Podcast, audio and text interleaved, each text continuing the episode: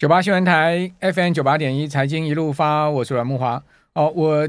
小编说我今天逢人就问说为什么自营商今天这样狂买呵呵，我刚刚也问了汉伟哈，这个汉伟有给我一些解答哈。我们来呃，请问摩尔投顾的林汉伟分析师在我们的节目现场，我们同时 Y T 跟广播同步进行哈。这个汉伟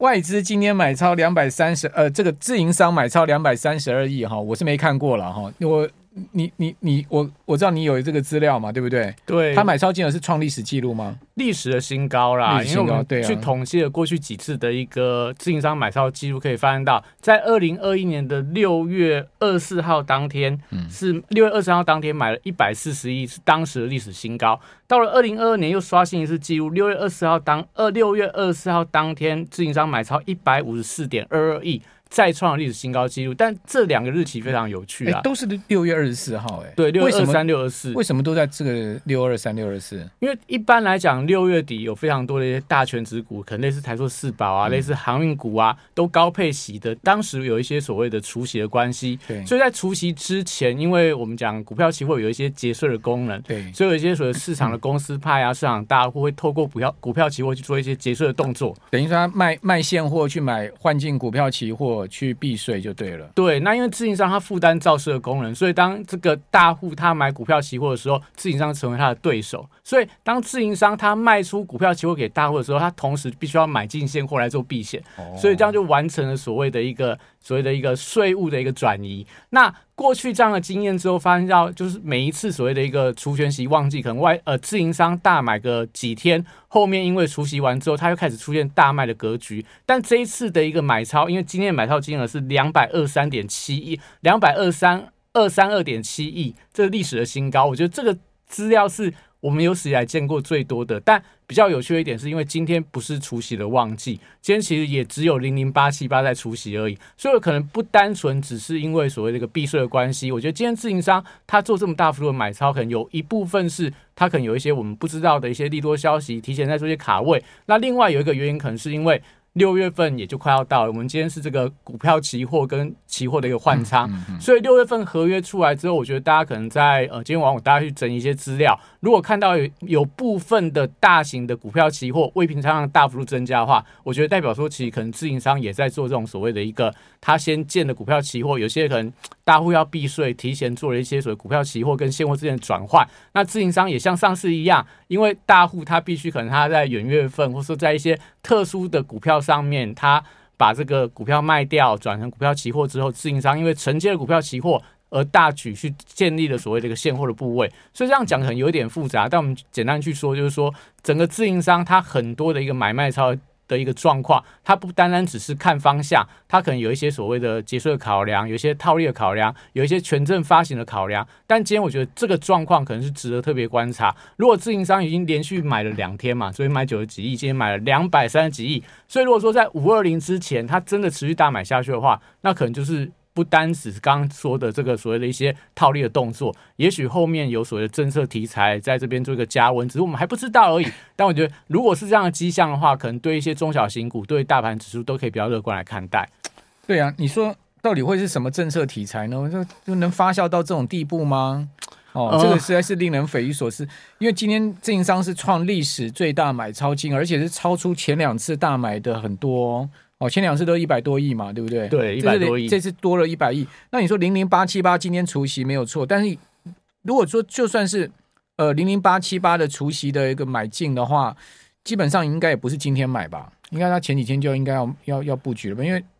你说你又卖零零八七八，如果说为了要避零零八七八除息的税税，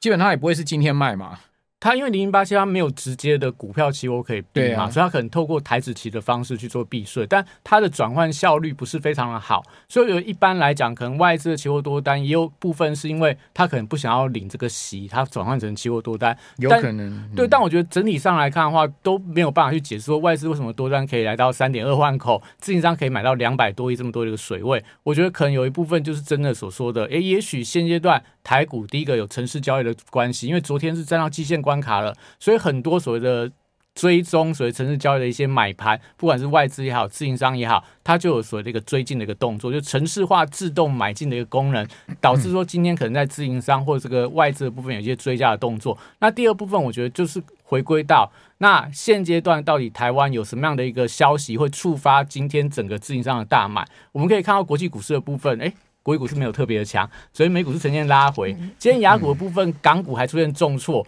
那台币汇率今天也没有大幅度的升值，就代表说其实我觉得并没有看到说有太大利多要让外资这样的大买，或者说自营商这样的一个所谓大举的一个买进现货的动作。那唯一能够解读就是说，也许五二零行情政府有一些新的宣示的功能，或者说今天可能我们这个所谓的总统大选行情已经先预热了，因为毕竟今天国民党的候选人已经出炉了，所以民进党、国民党候选人出炉之后，我觉得可能有一点选举行情提前卡位、提前发动的一个迹象。有什么利多？总统五二零五二零的时候要宣布呢？是呃，证交税全免吗？我不知道、欸。如果我们讲的啦，不可能啦。我们知道也可以赶快重压了啦。但我觉得恒生指今天跌两趴哦。对啊，所以刚刚讲就是我觉得，因为是两岸的话也看起来不像啊，也不太像，所以我觉得这个当然就是事后我们也许在过了几天就会知道说这利多的一个题材到底是什么。但整体上来看，我觉得应该不是国际上的利多，而是应该是本身台湾可能也许有一些我们所不知道的政策利多，在这边事情上也许提前知道了，提前做一些卡位的动作。好，所以有自营商朋友赶快问一下哈，这个到底为什么集体集体性的大买，这不是一家的买哈，是集体性的大买。好，那呃零零八七八哈，规模将近两千亿台币哈，今天除息除息零点二七元哦，呃，他昨天收十九十七点九七啊，今天除二点七的话，呃，照来讲开盘价是十七点七嘛哈。收盘不错啦，稍微填息了哈、哦。这个零零八七八规模非常大哦，哦，这个稍微填息哈、哦。今天收盘，呃，零零八七八是收在十七点八四啊，涨了零点一四元，涨幅百分之零点八，好，成交了十一万五千多张哈。好、哦，那我们等一下来问一下汉伟哈，呃，后续你看好的什么样的方向呢？哦，你现在目前是比较偏多看还是持平看待？因为快来到万六了。对，我觉得来到万六，但你说这个目前自营商大买、嗯、外资期货多单三点二万口，也是二零二零年十一月来新高，代表我们快两年半没有看到外资多单超过三万口以上，所以一般来讲，这时候指数我觉得持续有垫高的机会。但你说真的后面有很大的一个空间吗？我觉得还是要回归到我们之前上礼拜跟大家提到的，类似美国的债务上限，那到底这一次拜登 G 七 回来之后，有没有做一个顺利的谈判通过？如果没有的话，我觉得美股这种歹戏拖棚，你说指数我觉得会比较偏向可能万六过了又拉回，呈现一个震荡的格局。但我觉得重点还是在于说，因为毕竟目前整个所谓多空的筹码也好，技术面也好，开始扭转了。礼拜的时候大家都很悲观，但现在季线也站上去了，整个外资期现货都站在大买，那自营商连续大买了两天，所以代表说整个资金行情短线来看，对于整个台股是相对有利的。所以这时候我觉得就回归到，哎，如果大盘指数不跌的话，那有些个股可能走比大盘来的更强，我觉得就可以持续留意。比方说，我们今天会跟大家分享，其实今天盘面上有几档股票，我觉得非常强劲，类似这个和泰车，哇，股价创下历史新高。去年和泰车还亏钱哦，只是第一季赚钱，股价就创下历史新高，也代表说，其实今年全球股市对于这种所谓的奢华消费，我觉得是有比较正面来看待的。嗯，甚至说台湾的部分，其实大家可以发现到，最近在一些所谓奢华消费相关的股票表现都很强。像今天除了和泰是创新高，连这个台湾的游艇东哥游艇股价也慢慢逼近到所谓历史的新高，也代表说，我觉得台湾本身内需的消费的动能很强。那只是说过去整个大家市场资金集中在可能哎。饭店啊，旅行社啊，餐饮的类股啊，甚至说航空类股，但我觉得这轮过一波之后，虽然最近的旅行社股票很强，但我觉得最近在一些奢华消费相关的族群，我觉得表现也很好。所以我们这边带给大家一个图表，就让大家看一下到底台台湾人的这个消费的动能跟台湾人的实力有多少。我们看一下我们带给大家的这个图表，这个是呃安联集团它在这个二零二二年的做一个统计。他说台湾在全球的所谓人均净资产的一个排名，我们是有一万三千八百二十一万三千八呃十三万八千两百二十二二二零的这个欧元，那换算台币大概是四百三十几万。在整个全球里面我们是排行第五，在亚洲部分我们是排行亚洲第一富豪，也代表台湾其实大部分的资产的规模都相当的高，相当的高，因为这人均净资产代表说我们的资产扣掉负债，其实代表说，哎，整个台湾人相当有钱。好，我们这边先休息一下，等一下回到节目现场。九八新闻台 F M 九八点一 财经一路发，我是阮慕骅，继续访问摩尔投顾林汉伟分析师啊。汉伟刚刚讲说，这个二零二一年台湾人均净资产亚洲第一富哈、哦，这个真的让我着实也跌。这个颠覆了一下我的三观、哦、这个是安联集团的资料，对、哦、比日本还高，比新加坡还高，对，我们在只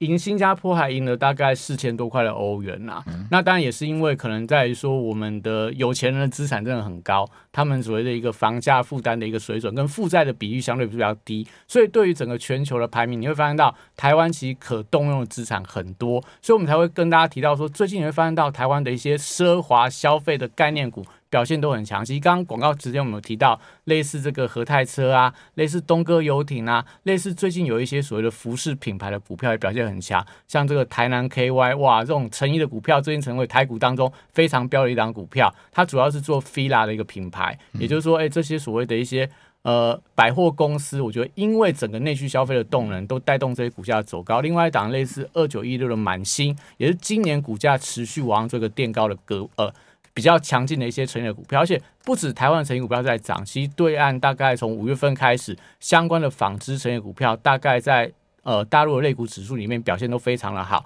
所以也可能代表说，在整个内需消费轮动这一块，其实目前有一些往外扩散的迹象，甚至说可能大家很久没有留意到的饭店的股票。你看旅行社长成这样，我觉得饭店股票也可以重新回来看待，因为它也是属于奢华相关的一个消费的代表股，因为饭店真的很贵，所以我觉得其实在台股，你说现阶段外资买这么多，自营商买这么多，台股要上万六的话，我觉得其实也代表很多股票是有机会的。但是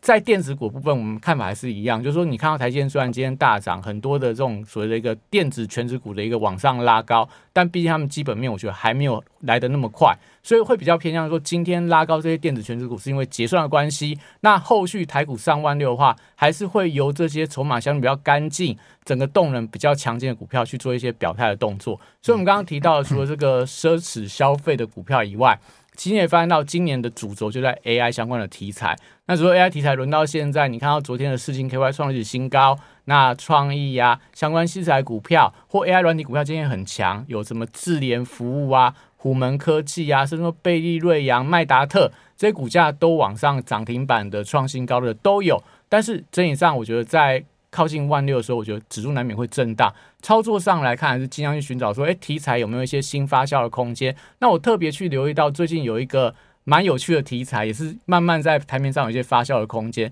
就是所谓的可能大家在这几天看到新闻有看到，呃，对岸的这个 A I 的孙燕姿。嗯，就是孙燕姿透过 A I 哦，帮你翻唱了非常多孙燕姿的歌，唱的跟本人一模一样的好听，哦哦、还可以跟周杰伦合唱，还可以合成各种的一个合唱的一个 demo 带。那出来之后，就让整个所谓点播率、点率非常高，只要他的一个影片一上架，最少是百万以上的起跳。嗯嗯也代表说，这种 A I 题材，我觉得对影视娱乐产业会造成非常大的一个冲击。那以后不用歌星了，就 A I 来唱了。对，但是孙燕姿还有被采访，他就说。他觉得 A I 最近唱得很好，但是很多人都说还是没有真人唱的那种灵魂跟沧桑感、哦、对，所以我觉得当然我们人有人的优势、嗯、但 A I 有 A I 的优势、嗯、所以我们其实对岸在最近的影视娱乐产业其实表现都非常强，我们帮他准备了另外一个就是说可能我们做影视传播的未来都要提防一下，未来这样的一个 A I 导入之后会造成整个生态系的一个大幅度改变，像这个这个是对岸的艾媒咨询的一个相关的报告，他提到说现在的所谓虚拟人会分成身份型的跟服务型的，身份型就分成可能虚拟偶像啊，像刚刚提到 A I 孙燕姿，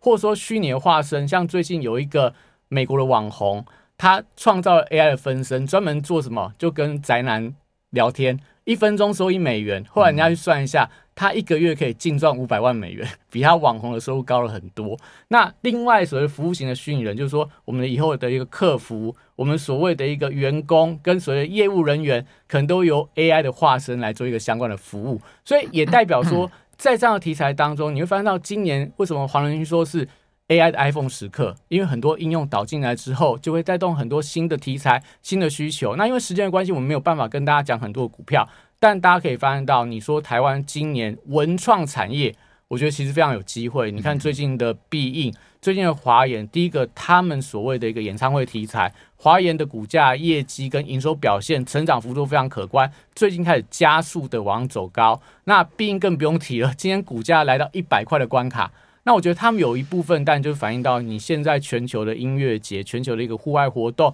全球对这种演唱会的需求，我觉得都是持续看俏的。另外一块就在于，如果说华研像这个 A I 孙燕姿，以后 A I 动力火车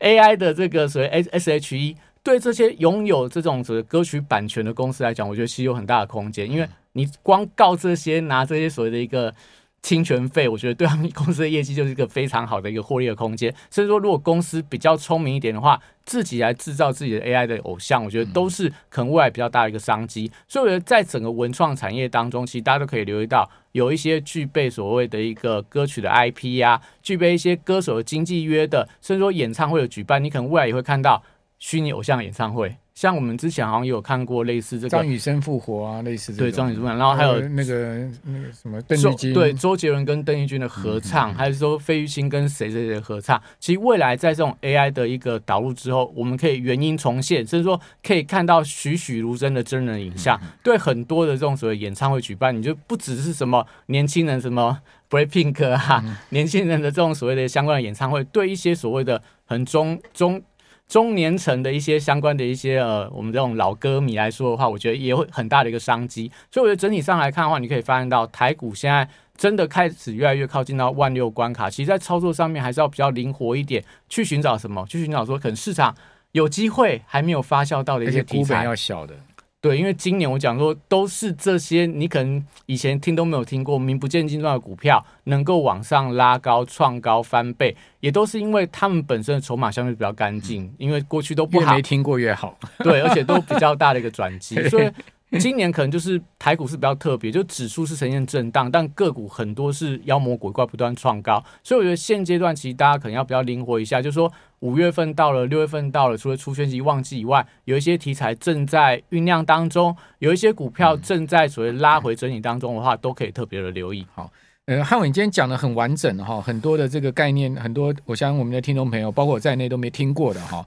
呃，要要要截取你像你这些资讯的话，是有什么管道呢？对，但最简单就先加我的 Line 啦，小老鼠 P S 一六八八， 因为我们刚刚提到了，像我们很多跟大家分享过这种必应的股票啊，像麦达特股票，我们其实在 Line 上面都很早就跟大家分享过了。那很多新的题材、新的想法、新的概念、新的族群，我都会在 Line 上面及时跟大家做一个分享。那我们也跟大家讲过，就是说呃，连续两礼拜有跟大家说，我们在每天早上会录这个语音的晨报，在早上八点之前会跟大家讲台股今天族群的轮动，像最近的华研跟必应的一个往上拉高，我都连续在晨报里面特别有跟大家提醒、嗯、所以这份晨报我觉得相当的珍贵，也欢迎大家可以在 Podcast 上面搜寻台股哦嗨哟，或直接订阅我的 Y T 频道，都可以拿到相关的资讯。好，那今天世芯 K Y 创意也拉上去，尤其是世芯 K Y 已经是